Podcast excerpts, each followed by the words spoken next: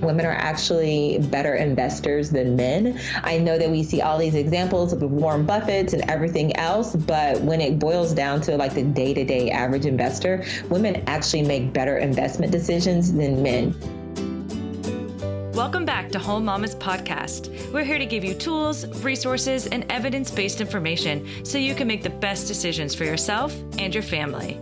Whether you're trying to conceive or navigating life with a toddler or a teenager, we got you covered. I'm Dr. Elana Roumell, pediatric naturopathic doctor and creator of Med School for Moms, an online resource where I teach moms how to safely be a doctor mom. My co host is Stephanie Granke, registered dietitian and program manager for Home Mamas Club. She's also the co creator of Home Mamas Pregnancy Program and upcoming postpartum program. Today we have Tonya Rapley as our special guest. If you don't follow her work, please do. She is amazing. You can find her on Instagram at MyFabFinance. Now, Tonya is a money expert with a passion to help women's financial health. Her mission is to help women own their power and break the cycle of living a paycheck by paycheck so they can live free and do more of what they love. Now, in addition to being a mom herself, she's also an author of the Amazon bestseller, The Money Manual, a practical guide to help you succeed on your financial journey. And in addition, she's a co host of the Color Full Lives podcast. Now, this was a really fun interview for me as Tonya brings a positive light to what we are all experiencing as financial stress and fear during this pandemic. She gives us great tips and answers a dozen of your community questions we got from you mamas. So listen to the end to see if your questions got answered. There are just so many great pearls in this episode. Now let's transition into our interview and invite Tonya on today's show.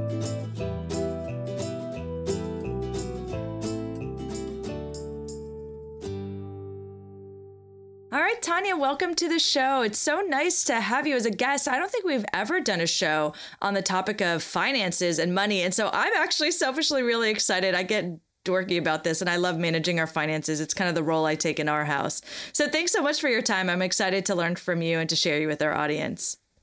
Thank you so much. I'm looking forward and I'm honored. Great. I love it. Well, as you know, we start all of our episodes with a Nourish Yourself segment. And so, my first question to you before we get into the show is what did you do today to nourish yourself? Uh, today, to nourish myself, I did this um, beautiful emotional body scan breathwork meditation that just, oh, it made me feel all types of yummy mm. inside.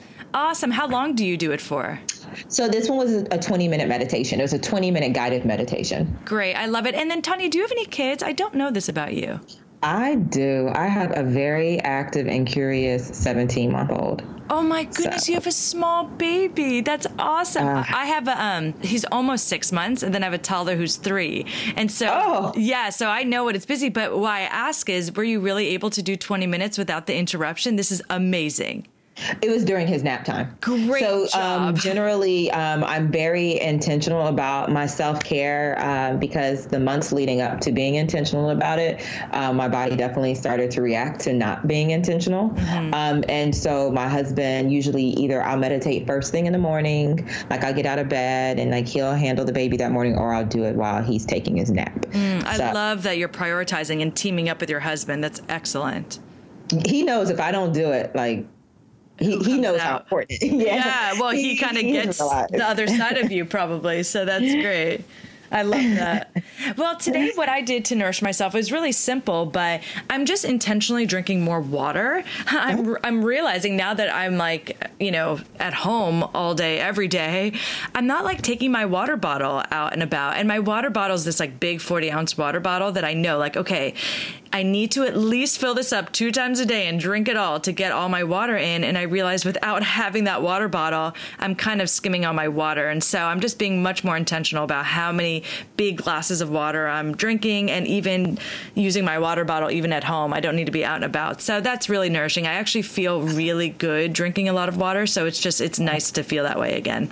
80 ounces. Yes. My oh my goodness. Yeah. I and what's am... crazy is when you're pregnant, it's 100 ounces. oh, I was so thirsty when I was pregnant. Oh, right? and your, your baby is like three months. Yeah.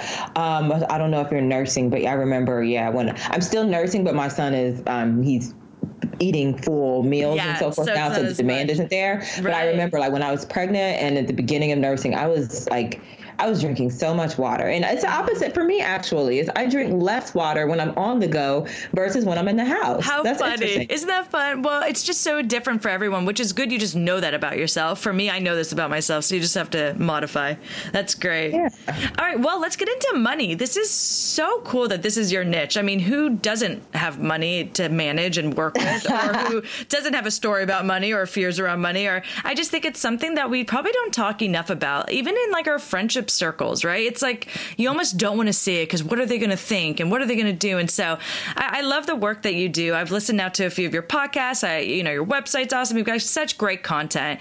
And so I just think you're going to be a great asset to the moms listening, and especially during this time of COVID, where if you weren't worried about money before COVID, now you're worried about money because everyone right now is kind of trying to figure out what to do.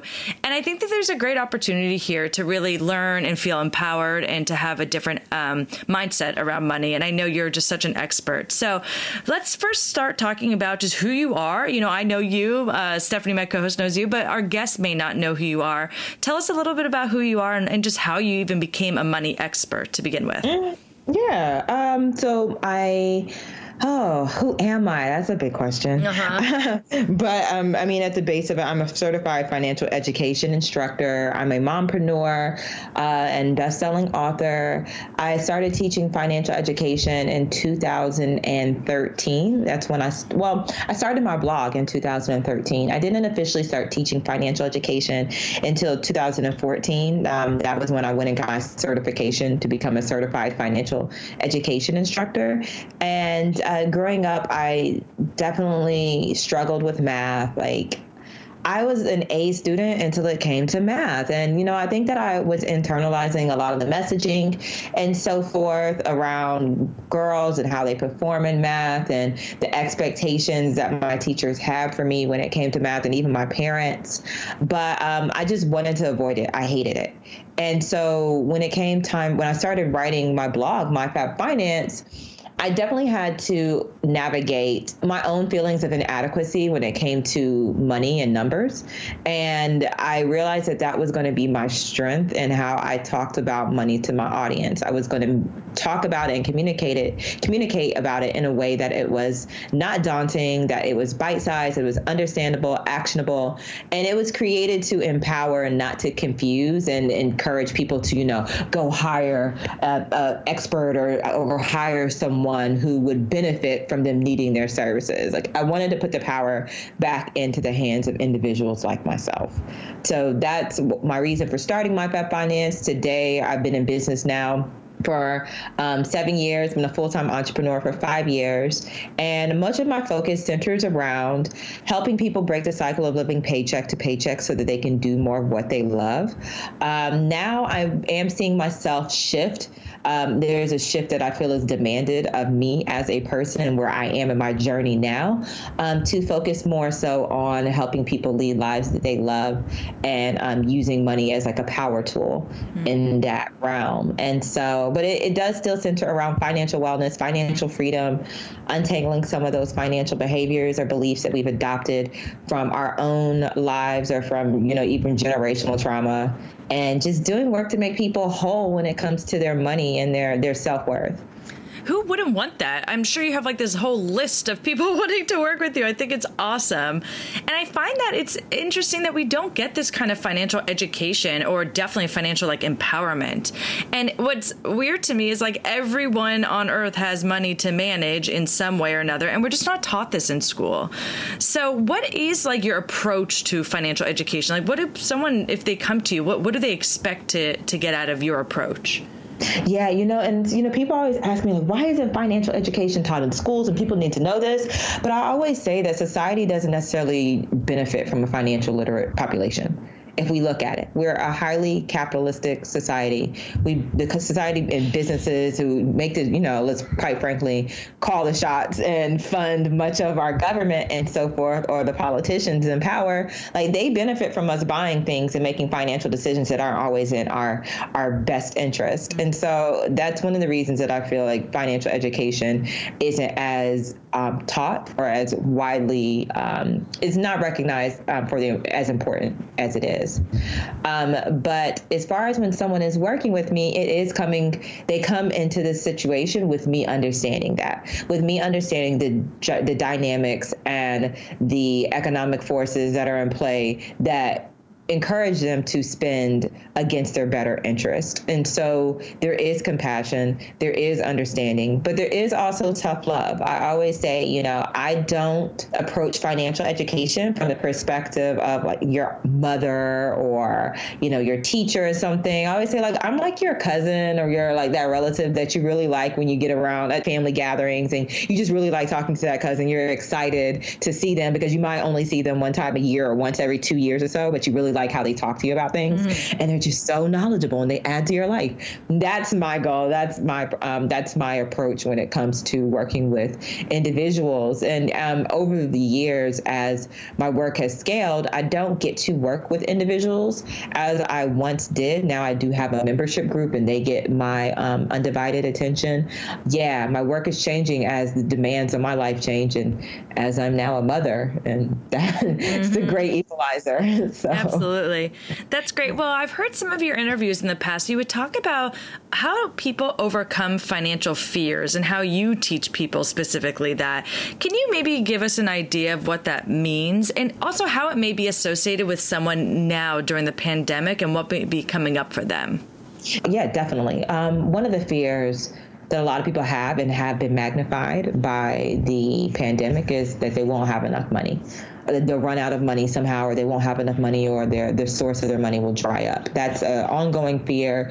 Uh, people had it before the pandemic, and now it's a fear that's actualized as a result of the pandemic for several people. And one of the ways that I get people to confront this fear is asking them, okay, so if that was to happen, what's the worst that would happen?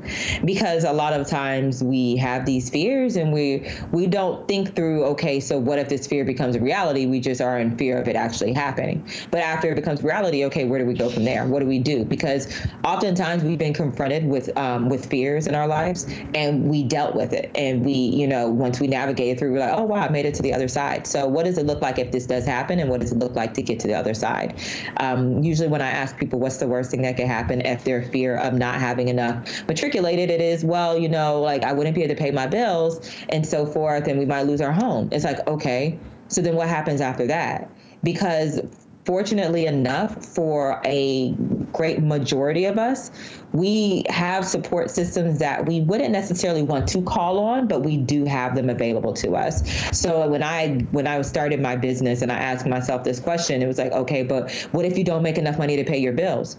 It's like, okay, well, then you might have to move in with your sister, or you might have to move in with your parents, or you might have to get a roommate. Like, it wasn't as terrible as I was making it up to be when I actually asked myself, what if? Mm-hmm. And so that's one of the things that I ask people a lot of times when it comes to their financial fears. And even in this pandemic, like I said, a lot of people's fears are being um, actualized in this moment, but then also saying, okay, so this is the best possible time for this financial fear to come to fruition. And I say that because everyone is being affected by this pandemic. Like literally is global. It is not just something that's happening in one city. It's not a natural disaster that happened in a rural town. It is something that is impacting everyone. And as a result of that, people are understanding, people are sympathetic. Companies are doing things to support their customers. Mortgage companies are offering mortgage forgiveness. Landlords, courtrooms are closed, so they can't even file eviction notices and so forth, or, you know, move to evict. And so understanding that okay this is happening but this is probably the best possible time for this to happen because i'm going to be given more time and grace to navigate this in any other in any other time than this anything. If, if, uh, if this was to happen just to me personally.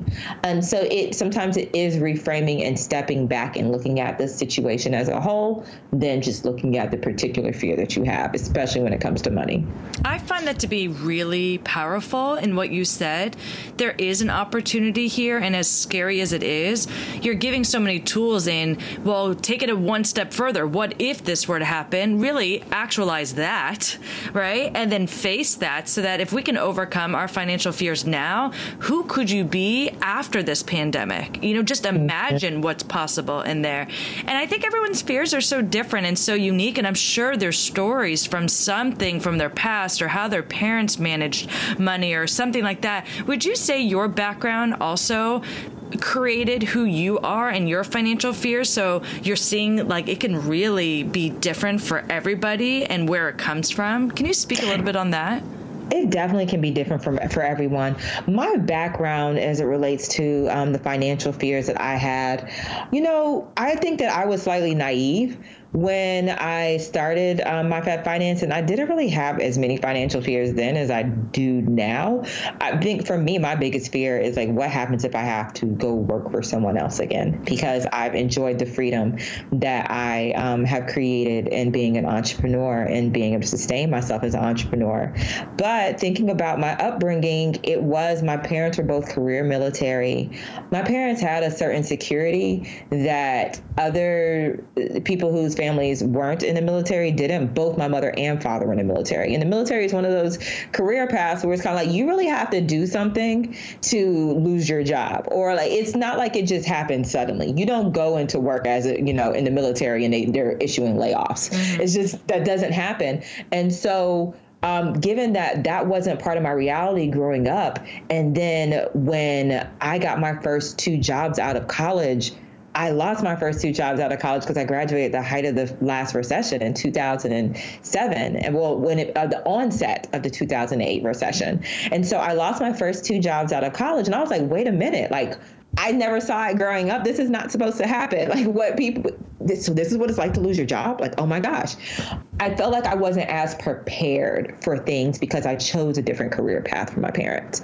My mother and father didn't have to worry about retirement. They didn't have to make they investing was not important to them because they knew they were going to retire from the military. They were going to get their military checks. My father just is about to retire from his second career path, but it's in the government. He works for the state. So my reality has just always been different from theirs. So the maybe now that I think about it, one of the fears I did have was what if I'm not making the right decisions? What if I'm not doing the right thing so that I can be as financially secure and set as my parents are in their old age? And mm-hmm. what if I become a burden because I don't want to be a burden. My parents aren't a burden to me, and I'm so thankful. And I always say that it's one of my privileges that they are self sufficient and that they don't re- require anything but my love and like that's it. But my fear is like, what if I'm not setting myself up to be that for my children? Mm thank you for sharing that so vulnerably because you know we have mom listeners here and so we're all moms trying to prepare for the best future not only for our own happiness and joy in our careers but also really for our families and our future you know generations, right? These unborn children potentially. And it is very scary right now because we don't even know what to expect with the economy. Mm-hmm. You know, we, we don't know what to expect with our jobs and or if there's an entrepreneur listening, we don't know what to expect with our sales and such. So what is some advice you can give to a mom just kind of worried about what the all the unknowns and what they could do to just help prepare themselves so that the fear doesn't take over? Yeah, I mean, the first thing that I want to do is be a beacon of hope and a reminder of light in this scenario. And it is to understand like this has happened before. Um, not a pandemic. Well, I mean, a pandemic did happen in 1918. Um, but as far as a recession and a recession at a great scale, you know, the country we overcame the the Great Depression. We overcame the recession of 2008. This is something else that we also will overcome, and it's scary because the way that it's happening is it it's just most of us got blindsided. Like it, I knew things were happening and things like the economy was, you know, we were um, about to approach a recession. I did not expect it to happen the way it did, where mm-hmm. everything shut down. But now, in the hindsight of now, like in the midst of it, just understanding and I, what I always do is I look for um, qualifiers, like to the news, they look for like outliers for like worst case scenarios usually because they want to sensationalize it and you know just get make people fearful like okay i have to tap into news because i need to see what's going on next instead of looking for outliers that are evidences of success. Look for people who were successful during the last recession. Look for businesses that were established as a result of the great depression. Look for success stories instead of the contrary because those are also going to inspire you and remind you that you are capable and powerful and able to navigate this situation. But then also be open to receiving support if you need it. Be open to receiving the support that is being offered. I have spoken to people who are like, no, I'm not going to apply un- for unemployment. And it's like, why not? Mm-hmm why aren't you? If you are not working right now and you have you, you have children and you have people who are responsible who you're responsible for even if you don't have children or people you're responsible for unemployment is because you've been working. Like you you worked and you put into the pot you pay tax and so forth. For the most part you can't get unemployment if you weren't contributing. And so like getting what resources and tools are available to you to support you during this time restructuring. Um, also, you know, I some people are like, okay, I have money in my 401k. Is this time to pull money out my 401k? Do I need to do this? Um, sometimes you have to do what you need to do in this moment to survive, and then that way you can also think clearly about what the next steps are afterwards. So if you need to support yourself by doing something of that nature, like taking out a 401k, selling a handbag collection, whatever it may be, um, so that you can think uh, and you can ground yourself yourself and get in a more stable mental position where your basic needs are met and everything so you can decide what the next best step is for you, then do that. It is okay. It's okay to be supported in this moment. It's okay to take advantage of the resources that are available in this moment. And it's okay maybe to do something financially that might come with penalties, but will help your situation now so that you can make the best decision about how to fix that going forward. Mm, that is excellent advice. Thank you so much. I think that's going to help a lot of people. Um, you know, in your work, you talk a lot about a money story. So, what is a money story and why is this so important? Mm-hmm. Yeah, I don't think enough people realize that everyone has a money story. I remember when I was talking to my husband and I asked him, What's your money story? He's like, I don't think I have one. I was like, Oh, honey, you have one. And I started to tell him his story. And um, I was like, Let me tell you what you don't know. but, you know, we all do have a money story, and that largely is relation to how we grow up, what we witness in the households that we grew up in, whether that is a household that is composed of our maternal and uh, our mother and father or um, a relative or so forth, or even in a group setting. We all are like that all impacts how we relate to money, how we think about money, and what we think money will provide for us going forward. Um, but it doesn't just stop there. One of the things that I'm also digging to is like generational trauma when it comes into money. What were your grandparents' beliefs when it came to money? What were your great grandparents' beliefs when it came to money?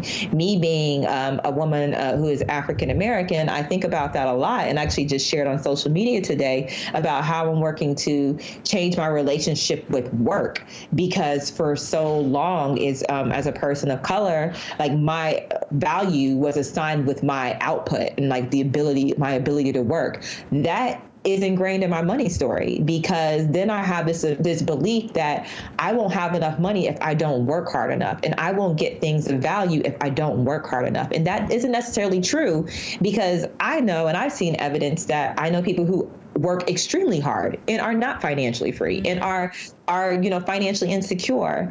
And so that's one of the elements of my money story that i had to navigate and i'm continuing to navigate. But thinking about your money story is like what are all the dynamics that were at play in your household in your parents households um, that affect how you relate to money today that affect how you relate to yourself today and the things you believe about yourself today? And um, how that ultimately affects your bank account and your financial standing as it is now. Mm, I love that. Can, can, I share my money story? I'm just thinking about Jeez, it. Please, I, I don't know. Maybe it is, or maybe I'm wrong. But I think my I think my money story is about how you can only earn money if you work really, really hard, and it can't be fun. Like you can't just make money so easy. So again, this the cliche is you know money doesn't grow on trees. Mm-hmm. So you have to work really really hard to make money. And so as I've kind of grown up and um, I, I, went to a naturopathic medical school, I worked really hard to get my degree, and I was working really hard seeing patients. I always felt like yeah, the harder you work and the more burnt out you are, the more money you can make. And mm-hmm. then when I started realizing like, wait a minute you don't actually need to be so burnt out to make money. Are there other ways? Are there other possibilities?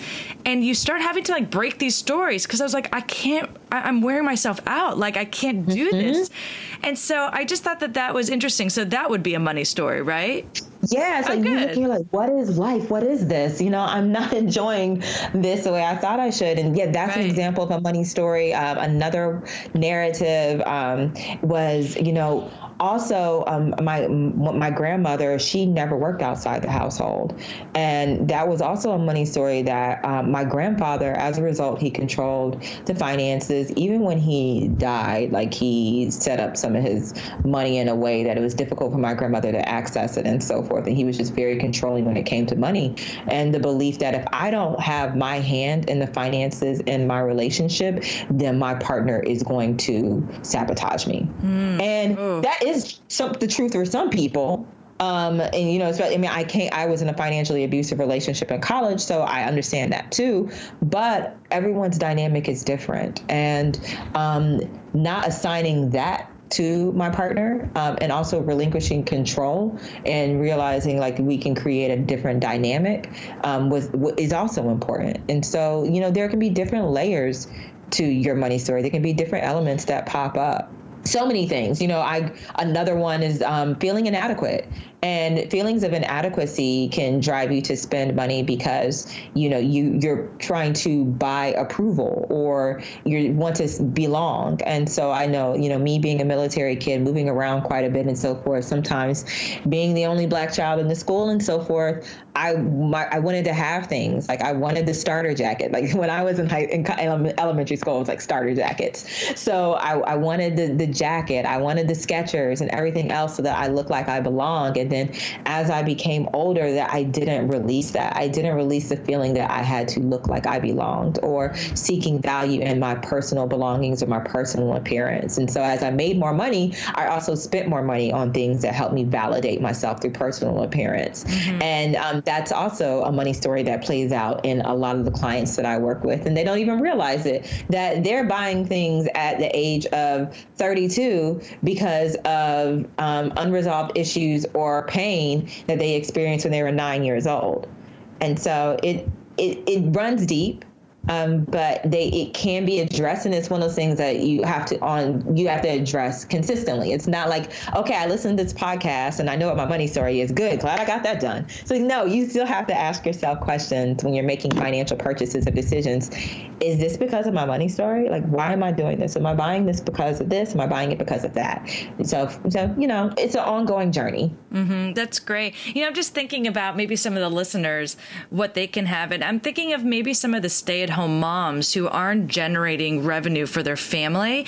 And they may have a story of, well, if I'm not generating revenue, then I don't deserve to buy this. Mm. Can you speak on that? Because yes. I just, uh, these women are some of the most superpower women that I know, and they are so deserving. And so if you can speak on that, I would love that.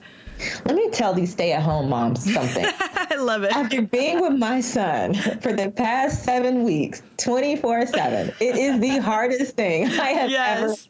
ever done. I called my mom and I was like, I don't know if I'm a bad mom. Like, I'm just tired of him. I love him, but I wish I could take him to daycare. Like, I just yes. need my time. So, for stay at home moms, you are superheroes. And if anything, you are more deserving mm-hmm. because you are literally the engine that keeps the household going. And it is important for a spouse to understand that and to value that. And, um, even you know even though we've had support and so forth with my son my mom always like when i had my son my mom told me she was like that I was in the car crying one day, I remember. And I was like, I'm just so tired. I don't feel like it's equal. We're both parents. My mom was like, it's not ever really going to be equal. As a mom, you're going to do more of the work because you're like you're the mother. It, it just kind of happens like that for a lot of women.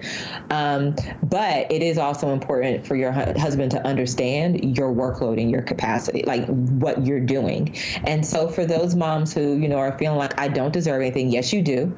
And if your partner is echoing that, then they need to they need the ability to see what you deal with on a regular basis as a stay-at-home parent. So that means maybe like right now, while we're in this pandemic and you know your spouse is working from home, maybe you go for a walk and leave the kids with them, so they can see just get a glimpse into what your day looks like, so they can understand just how hard you are working, and also echo that you are deserving as well, um, because you are. The, the motherhood. This is one of it is the hardest job because it's so emotionally taxing. Um, and it's physically demanding. It literally is physically demanding. I was talking to my chiropractor, and like my hips have shifted, like as a result of um, labor and carrying my son, and you know picking him up and carrying him and so forth. Like my body changed. Your body literally changes. It is physically demanding work, and you deserve to be compensated in so many ways. So um, I hope that I just give yes. a mom who's listening to this the courage to say, you know what, I deserve. I yes. deserve yes, yes. Thank you, thank you, thank you. I love it. I have chills all over my body. I again, I find these, like you said, they're super women. They are just incredible, and they really do deserve. And I've worked with some moms who will say, you know, my husband wants me to do this, but I still feel bad, and that's where I think it's up to them to be responsible for seeing how amazing they are and for seeing and owning how much they, they do deserve it. And so I just hope that your words of wisdom can also help them. So thank you. Um, yeah. You have just so many great things to teach. I was wondering if maybe you can like narrow it down. Like if you just want everyone to know something when it comes to money, what what would that something be? Hmm, if I want everybody to know something when it comes to money, I would say I wouldn't want everyone to know how to make their money to work work for them. Because I think that when we understand how to make our money work for us, it's easier for us to create more money that doesn't tax us physically and emotionally.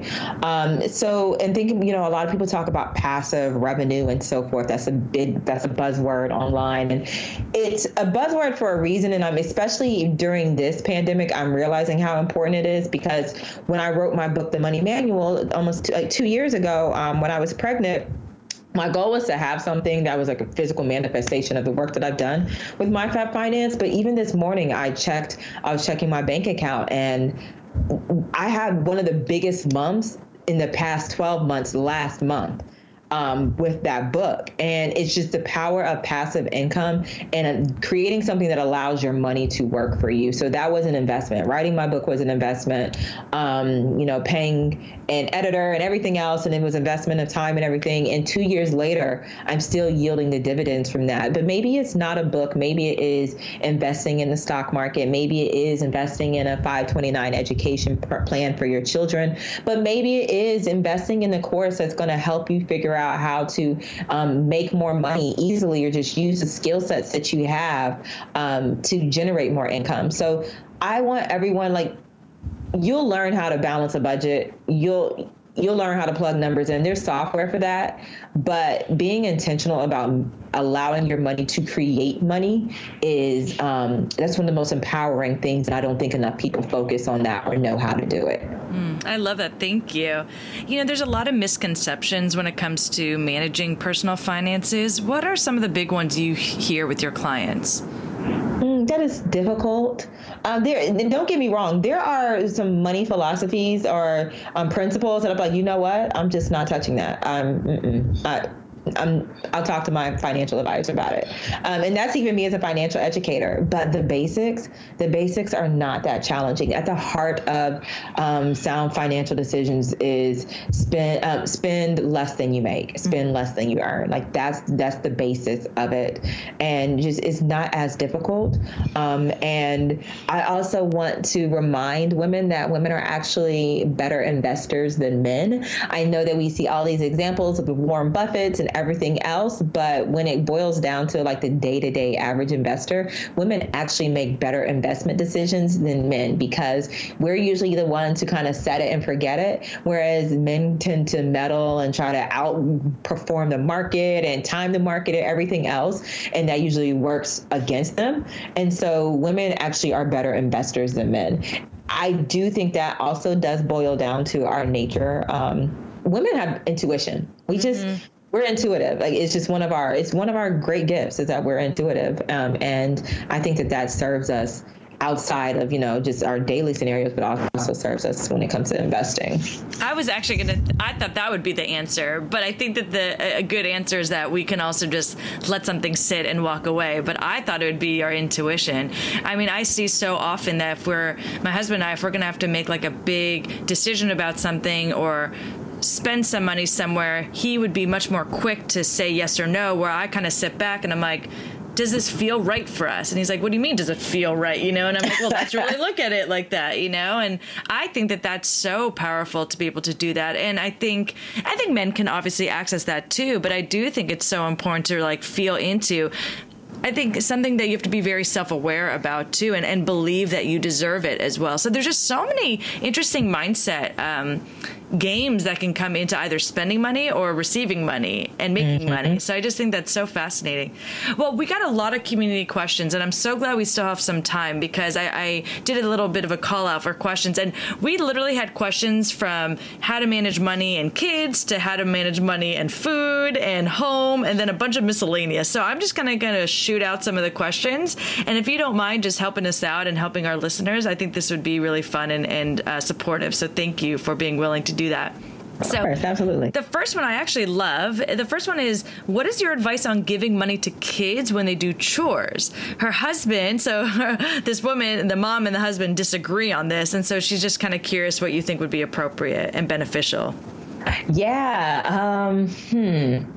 I'm trying not to allow my personal bias to affect um, to impact this because like growing up, my I didn't get money for doing chores. My parents were like, "That's what you're supposed to do. It's your responsibility," um, which I do agree with. But I do think that it's important for you know it's important to teach your children responsibility and so forth, and incentivizing that and in a manner. But I think that it also boils down to our culture of overworking and um, our society's predisposition to creating workers and saying, "Okay, you do a task, you get paid for it. And so one of my colleagues presented this um, this alternative, which was they still have to do chores, but when it comes to allowance and receiving money, they get they receive money for solving problems or finding solutions. And so they would create like for her niece, they would create um, maybe these like hypothetical situations or maybe set the chore up in a certain way and kind of help them navigate it and use like something other than their physical, but use their brain to figure it out. And they would reward them for mm. that for creating solutions. And when we think about the people who are wealthiest in our society it usually is the people who created solutions. And so rewarding and encouraging that early on. So I do think that children should be given money and should receive um, money and like you know be taught the importance of it be taught like this the value of it. This is what happens. Okay i gave you ten dollars. You went to the store and you wanted to buy something that was eleven dollars. You didn't have that. So we found an option something else for a little less and that allows you to save some money. Um, so they need to have that experience but i just think that we can change our children's perception of like what's rewarded. And so yeah, I'm I'm all about imploring them to solve a problem and paying them and giving them a reward for that rather than you know work which we've taught. I really love that. That's a great idea. I've never thought about that. For me, when I was growing up, we had these uh, family meetings and we all had a little basket, and in the basket we had this Monopoly money, and we all got allowances every week, and we got to collect our Monopoly money, and we had a little checkbook, and they would teach. My parents would teach us how to write a check. They would teach us how to collect our money. If we were wanting to get something at the store store, then we would have to give our monopoly money to them so that we would oh, that's so cute. balance like our, I know it was really cute and now I'm like looking back I'm like wow that was really fun maybe we'll do that and I just think at the end of the day every family is going to choose a different way there's no right or wrong way but I really love your advice on don't always just make it task oriented so that they always associate money comes with doing something like a task it could be yeah solving a problem or coming up with an idea or I just think that that's brilliant so thank you for that I think yeah, the mom's going to appreciate a great that. question. Yeah. Okay. What about um, a mom asked just tips to help teach young kids about money? So I guess this kind of went with the same approach: is teaching them that it's not just about a task and money. Was there any other thing that you wanted to maybe answer with that question? Yeah, just helping them understand. Like, you know, I think I don't know when I realized that money, like, there's a limit um, because I my parents they gave me allowance occasionally, but it wasn't consistently, and so it's like I would ask them for things and they'd be like, okay, well, there's no limit there. Like, let me just keep asking for things instead of understanding that there's a definite limitation. Like, here's your money that you wanted to buy something with, and now it's gone. Um, so I think it is important I, not to create, not to impose limited thinking, but to also understand that um, that you also want to be responsible with the money that you have. Um, and because sometimes it might not be an endless source in the moment. Um, and, you know, that kind of, I'm, I'm I'm navigating this because I'm also the person who believes in standing in an ongoing and ever flowing um, space of abundance, and like things will continue to come to me. But that there is this like this giving and the receiving of that, um, and so I think it's just important for children to like touch and understand money and like spend it. I, I definitely think you should introduce them to how money works. Um, and then also, um, I one of the things I enjoyed was being involved in my parents' budgeting process. When I got old enough, my mom would sit me down and show me like, okay, so this is how much mommy and daddy made, and I'd be like, oh my god, we're rich. Yeah. And she'd be like, no, we're not. uh, but this is how much mommy and daddy made, and this is this is how much it costs to live in our house, and this is how much it costs for you to go to basketball camp, and this is how much it costs to pay for the lights, and this is how much it costs for groceries. Just like me understanding like life costs money. Mm. Um, I think that's important too because so many people I meet people who are like, my parents never exposed me to any of this, and then I went off to college and I or got my first job, and I just it was I felt bombarded yeah. um, by the demands, and so in, involving them in that. Um, setting a piggy bank, letting them save their own money, having you know valuing even the small amounts. I think that's important. Is teaching children to value even a penny. Um, mm. A penny is still a penny, even though it's not as much as a quarter. It's still valuable too. Mm. So teaching them to value even the smallest currencies and so forth. I think Great those tips. are really important. Yeah, I love that. Thank you. Okay, and mom asked, what type of savings account should I open when I have a baby? So, you know, there are a few, you can open up, I mean, 529, you can open that type of savings account, and then you can do a custodial account where you would go to the bank and you're the custodian of the account, but the account is actually your child's account. Um, so you can do that as well and open a custodial account. And then when they become a, of age, you can turn it over to them. Um, and even if you don't want to go through all of that, accounts are arbitrary. So set up another bank account with an online bank that you know like maybe capital one or someone else set up an online account it's in your name but you know the purpose of that is to save money for your child. Mm-hmm. like and you know if you want to keep it simple you can do that. It doesn't have to be that nuanced. Don't get into well this one has a higher interest rate necessarily than the other because at the end of the day most of us aren't going to get rich off, off of interest rates unless we have like over a hundred thousand dollars sitting in the account. Mm-hmm. so just go with what's most convenient for you what's the easiest and yeah just go from there. Great Great, thank you. And mom asked about a whole life insurance policy instead of a 529. Um, mm. is there anything you could speak on that? Is that too specific? Um, well, I mean, they're they're different purposes. Uh, a whole life insurance policy. I I do know that you can they do amass cash value and you can borrow against them, but I don't. Be, I personally I don't believe that a whole life insurance policy replaces the value of having a 529. I think that if you're going if you're choosing either or, you should choose both. Um, but if you're choosing just one, just understand like your 529 is there for educational purposes. There, your child you can pull the money out for non-educational expenses expenses, but you will be um, penalized for that, but you can still pull that out. With a whole insurance policy, the whole purpose of a life insurance policy is that if something was to happen to you, your your um, survivors receive that money, but you can't borrow against a whole policy, but it does affect the value of that policy. Um, I just I think both. It's not either or in that scenario. Okay, got it. Thank you. That that'll be helpful. Um, how do you save for college? So, I mean, I would assume the 529 would be the one to save for college, but would that be then your tip for saving for college?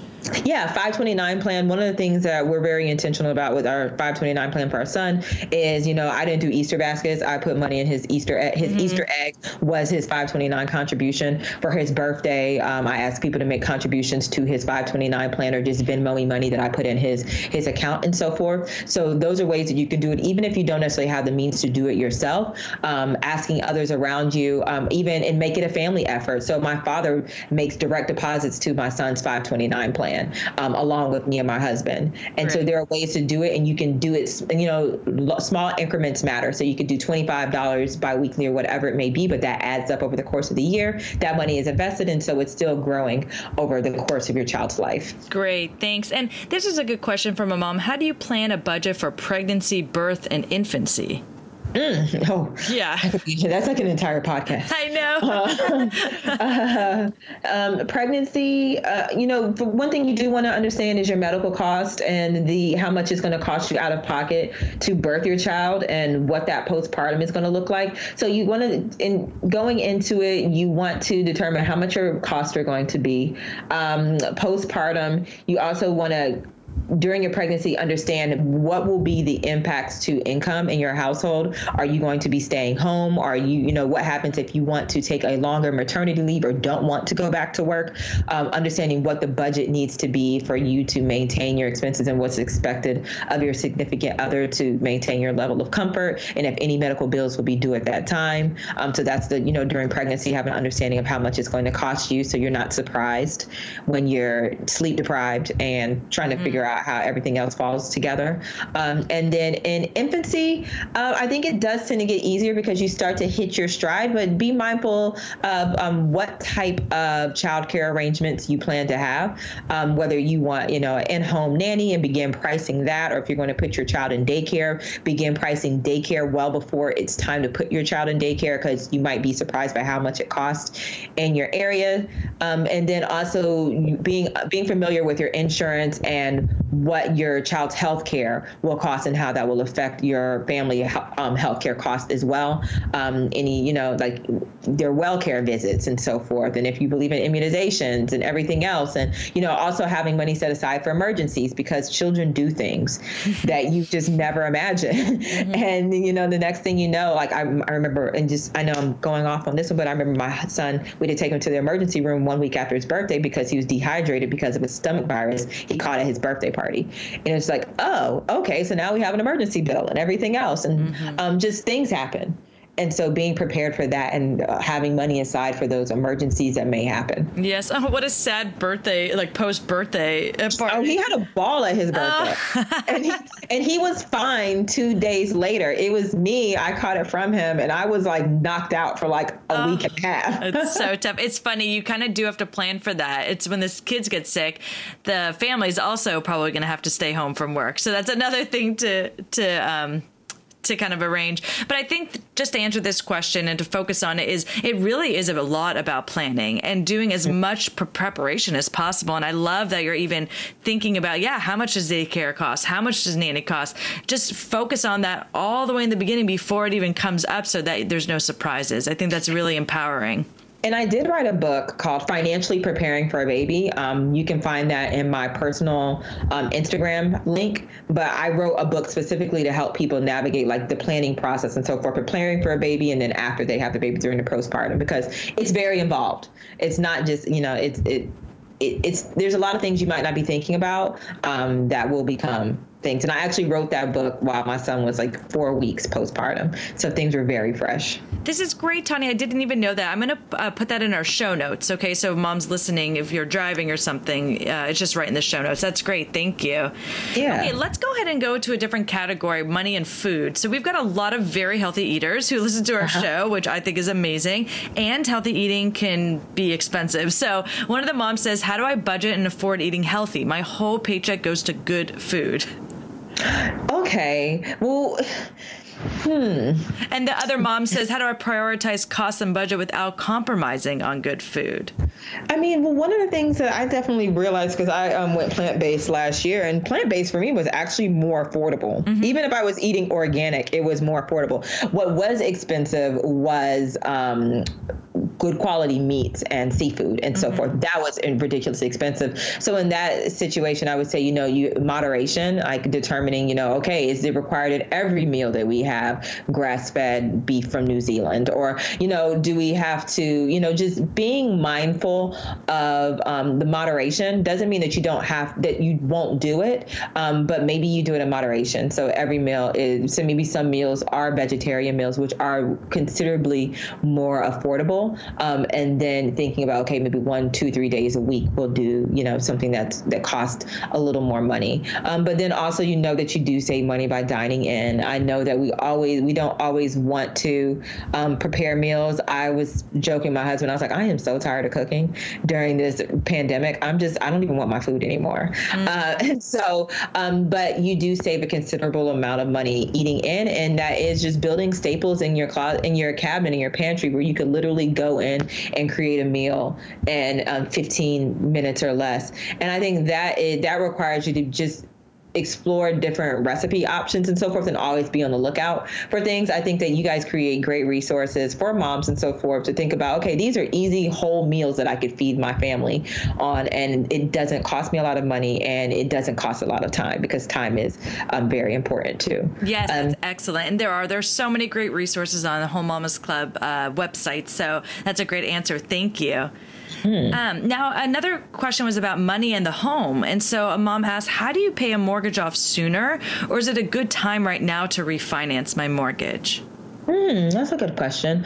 Um, so some people are in a rush to pay a mortgage off sooner. I think one of the questions you have to ask yourself is why. Um, I think some people, you know, they want to live debt free and so forth, and they want to pay the mortgage off so that they don't have it over their head, hanging over their head. The easiest way to pay a mortgage off is to get a um, low interest rate. So if you, and the interest rates are significantly lower right now, if it is to your benefit and it is going to save you a substantial amount of money, then yes, refinance. But you also want to take into consideration the cost of refinance financing and making sure that that won't cancel out any benefit um, or any financial benefit of refinancing. But then also, I think it's important to ask yourself, what else could this money be used for? Because when I'm talking to people who are like, we're going to aggressively pay off our mortgage, I'm like, okay, well, what about if you were to use this money to put aside and save, and so you could purchase an investment property that would pay for itself as well as pay off your mortgage? What about that? So now you have money working for you in two ways instead of just, okay, now I'm debt free. It took me 15 years to get here here when maybe, or it took you 10 years to get here, when maybe you could have purchased an income property that would have,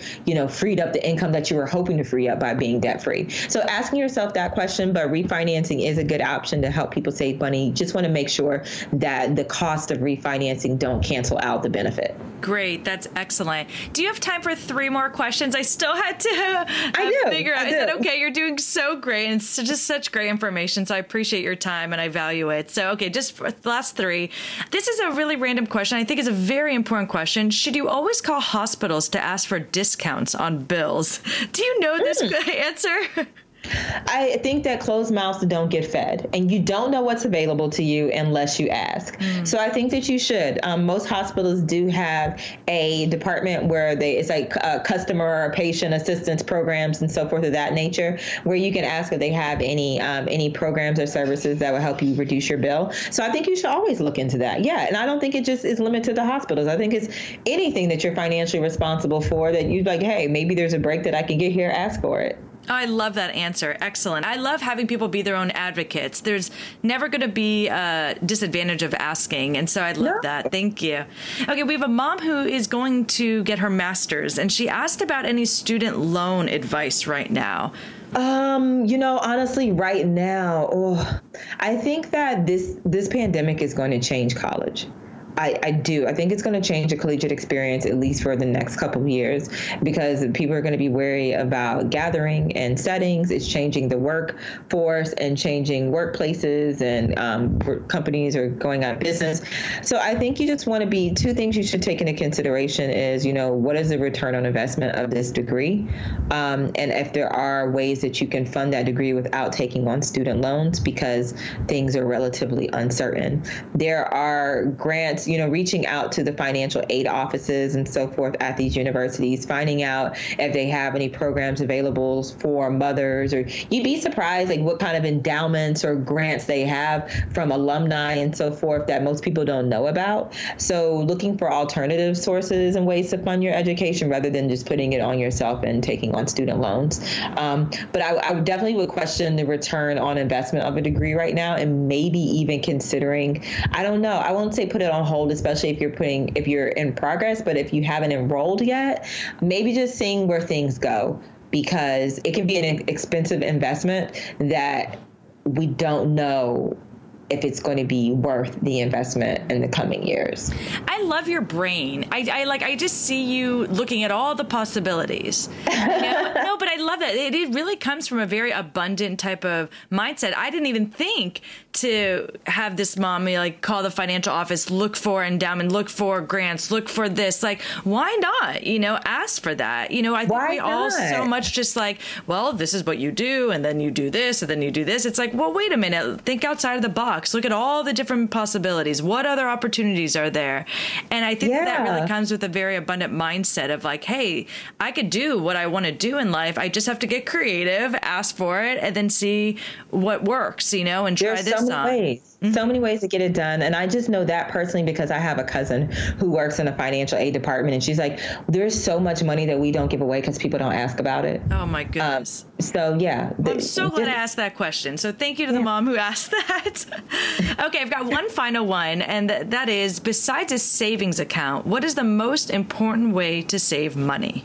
Mm, consistently and making it inconvenient. Um, consistently, I, one of the biggest issues that I see with a lot of people is they don't save consistently. It is like, oh, okay, I saved money here and I saved money there. It's not a consistent practice. It's kind of when they get around to it. So by saving it consistently and making it inconvenient for you. So great, we have a checking account set up, but is that checking account inconvenient? And for most people who are overspenders, they need an inconvenient savings account because otherwise they're going to be tempted to draw from their savings account for non-emergency purchases. Um, so by inconvenient, it means at a bank that's not at your primary institution. Maybe it's at a sister institution or a separate institution that still has online banking, but it's not as easy for you to spend that money. Um, so yeah, that is really cute. And, inconvenient. okay, I love that. Well, it's a great way to end, and I just thank you so much for your time. Uh, very knowledgeable, just a great personality. I can easily learn more and more from you. So where can people find more about you? Thank you. This has been so much fun. Uh, you can find me at MyFab Finance. That is my financial education resource. And we always post tips and tools and strategies to help you live a better financial life. Um, so that's uniform um, uniformly branded on all social media platforms my fab fab finance. And within that bio on instagram you can find me personally tonya.rapley um, to you know follow more of my personal journey as a mompreneur as an entrepreneur and someone who is moving into more enlightened spiritual existence. Mm, wonderful. Thank you so much tonya. Thank you for having me Thanks so much for listening to today's show. Man, I love that. I love Tonya, and maybe I just love her for her positive outlook on abundance and just creating some positivity around this really tough time. So I just hoped you enjoyed this episode as much as I did. And I have a request. If you like this episode, please do share with a friend who you think can benefit from this. You know, we love helping moms all around the world, and sharing is caring, so please do share. As a reminder, you can visit our website at wholemamasclub.com forward slash podcast to review show notes, find past episodes, and leave comments and questions for future shows. Please remember that the views and ideas presented on this podcast are for informational purposes only. All information presented on the podcast is for informational purposes and not intended to serve as a substitute for the consultation, diagnosis, and or medical treatment of a healthcare provider. Consult with your healthcare provider before starting any diet, supplement regimen, or determine the appropriateness of the information shared on this podcast, or if you have any suggestions regarding your treatment plan. Now go on, have a good day, and nourish and nurture yourself and your family.